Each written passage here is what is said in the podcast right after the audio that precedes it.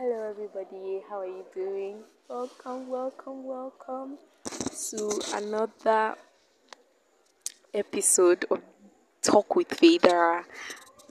Been like so, so, so, so, so long. So, but like, where have you been? Where did you run to? Where did you hide to? Where have you been? Where have you been hiding? Hmm, I'm here. I have a lot of gist for you guys, and I want to apologize in advance for every any sound that you are hearing. So, I already recorded an episode in a very quiet, um, secluded place, but I was just praying this evening, and you know what? God was like, okay, let's record let's record and i know i know god more than that than to be saying but i've already you know in this life that's one thing you have to learn as a christian. You can have your own plan oh, uh, but uh, god's plan is always the ultimate he's the one in the driver's seat. And i remember my friend saying something like we Christians, you know, we like to think of okay, yes, life is a car, yes, but uh, you invite Jesus into the car, yes, but then you now sit in the driver's seat and say, okay, Jesus, oh yeah, let, where are we going? Where, where are we going? Instead of giving up the control and letting him be in the driver's seat. You know, when you are like when it's the for the former way that I described, you know, it's like it almost seems like oh yes, but I'm giving things to Jesus. But really, are you? yeah. Okay, so today hmm, I'll be talking about something. I'm going to call it give and not take. Give and not take. Or uh, I don't know yet, but that's the name that's coming to my head. Okay, so let me start with a story. I remember that I listened to a sermon by Steven Furtick. I think like three, four years ago. Maybe like three or two years ago. Maybe I'm exaggerating. I'm not that old. Like three or two years ago, and he was talking about offenses. How that, you know, it is not our responsibility to decide um, who who offends us. People will always hand us offense offenses, sorry, but it is up to us to decide whether we are taking those offenses. And then, you know, when he was preaching this particular message, he brought fences like sticks to the stage, and he was using to describe how, okay, like an offense is like giving you a pole. Okay, so you can decide what to do with it. If you decide to get offended, then you begin to dig those hole, those sticks in the ground, and you begin to build fences. He was basically playing around with words. Um, it has to build fences around you that keep you away from the world and keep the world away from you. And you know that was what he was talking about. But today I want to talk about give and not take in a different light, and this time it will be pressure. Pressure. You know, so this past week I was lamenting to one of my senior friends and I was like, Oh this, this, this, this, this, this is what's happening in school. Know, at the point she just stopped me. She said, Fidera, nobody is putting this pressure on you. I was trying to explain to her that ah, see, you don't get it, you don't get it. See, you don't understand. I'm the best student in my class. People are expecting highly of me, and then I've disappointed the whole world. This, this, this has happened. This, that, that has happened. And then she was like, guy. Nobody is putting this pressure on you. It's you that is putting this pressure on you. And I was like, eh. And then when I actually thought about it, I thought it's actually true that I was the one putting the pressure on myself. Uh, let me explain. So, in this world, you know, there are expectations, there are things that people expect of us. And you know, last week Sunday, sorry, I'm just beating around the bush. Remember that this is a this is special, special, special, special podcast. so, uh, I remember last week I was listening to a message by Pastor Kojo, and he was talking about the greatest deliverance that a human being can ever have is the deliverance from people.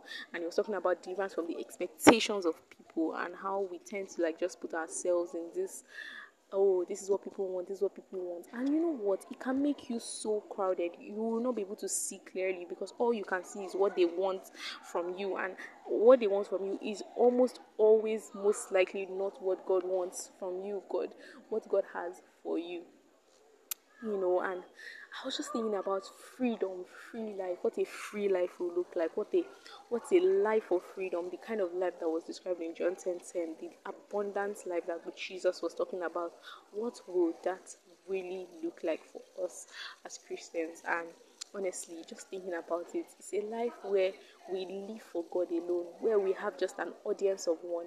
And that's concerning the topic, you know, that's the thing. People will always offer you things. Like, that is just the way the world is built. People will offer you pressure, people will offer you offense. People will offer you like people.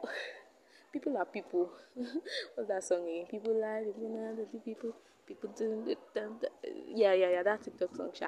Anyhow, so people will always like say, "Oh, this is this is what we want from you." You know, there's this particular scripture, you know, talking about after Jesus had come in, after Jesus. oh my after Jesus had done a lot of miracles in a particular place, and then his brothers saw him, and then when they were like, ah, Jesus, you know what? This town is too small now. Let's go to a bigger town. Like, let's go. Like, Passover is happening very soon. This is your chance to shine. And you know, although it sounded like, oh, they really they wanted like the glory of God to shine, but really that was not what they that was not what they were looking after. They wanted, they wanted, they wanted his fame. They wanted popularity, and that was a loss of pressure. I mean, this is the Son of God. it's not like he can't do it. It's not like he can't get glory from it. There's nothing he cannot do, you know. But he knew. I feel like Jesus just knew, like, I know what I'm here for. I know what God sent me. So that just brings me back to like you have to know what why you're here on it. If you don't know that's why they say if you don't stand for something, you fall for anything.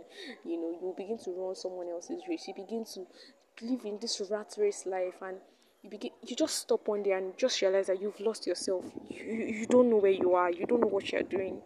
You don't know like trust me, I understand what it feels like to be in that state. Like you just stop and you're like, wait, what have I been doing? What have I been living for? What have I really been doing? What has my life really been about? You begin to ask yourself these life questions, and honestly, trying to live to please everybody is something that it is unattainable. Spoiler, this is a spoiler. You cannot do it. You cannot. you cannot. Sorry back to my serious self. You cannot do it. See, you can't. You you just can't. Even in a room where there are two people, you can't please two. Talk less of like numerous, numerous people, you know. And I feel like I'm in a new season of my life where I was coming to this new place. I'll just you guys about this more. Like I'm in this new place, and it's like I did not relocate though. but like I'm in this new place and it's like I'm not used to the way things used to run before, like where I was coming from. Like I'm used to being the leader, I'm used to being in control, I'm used to like doing things. I'm not used to just being like this, you know. And there was a lot of pressure on me that I was putting on myself, honestly, because nobody was putting pressure on me. It was just a lot of, I was being hard on myself. I wasn't being kind to myself. I'm learning now how to be kind to yourself and how that is not just a worldly term. You know, before, you know, honestly, see, if you know, if, I, if what I'm about to say, if it will make you not listen to my podcast again, I'm so sorry. but really, I find self love very, very weird in a way because the people that preach self love, you know, I kind of think of it like you say, "Oh, I am enough. I'm a queen." But is it really true? Are you like what's the what's the truth behind it? What's the like? How do you know I'm a queen? What's the there's no base. I don't know how to describe it, but I'm not saying when you come to God, like He gives you His own identity. He He He. There's a base you know, I don't know how to describe that, but I hope I really get what I'm saying. There's a base for that. You, if if, the, if you're now told I am enough, you now know okay, I am I am enough not because I am enough, but because God is enough for me. You know, and that's the message I'm preaching here. That's not by yourself. That you have a paracletos, a paracletos, the one called alongside to help you, the Holy Spirit working right beside you walking through life and you can it is possible to live that life of freedom that God has called us to that John 10 10 life that abundant everlasting eternal life right from now free from the pressures of society free from the pressure from people as long as we keep looking to God. So I just want to encourage you that you should learn to take not sorry that you should learn to not take not to learn to not take everything that the society is handing out to you filter it look at it guard your heart with all diligence for from it flows the issues of life thank you so much for listening this is talk with Vader I see you on Saturday for another episode. And yeah, we're back. So stay tuned.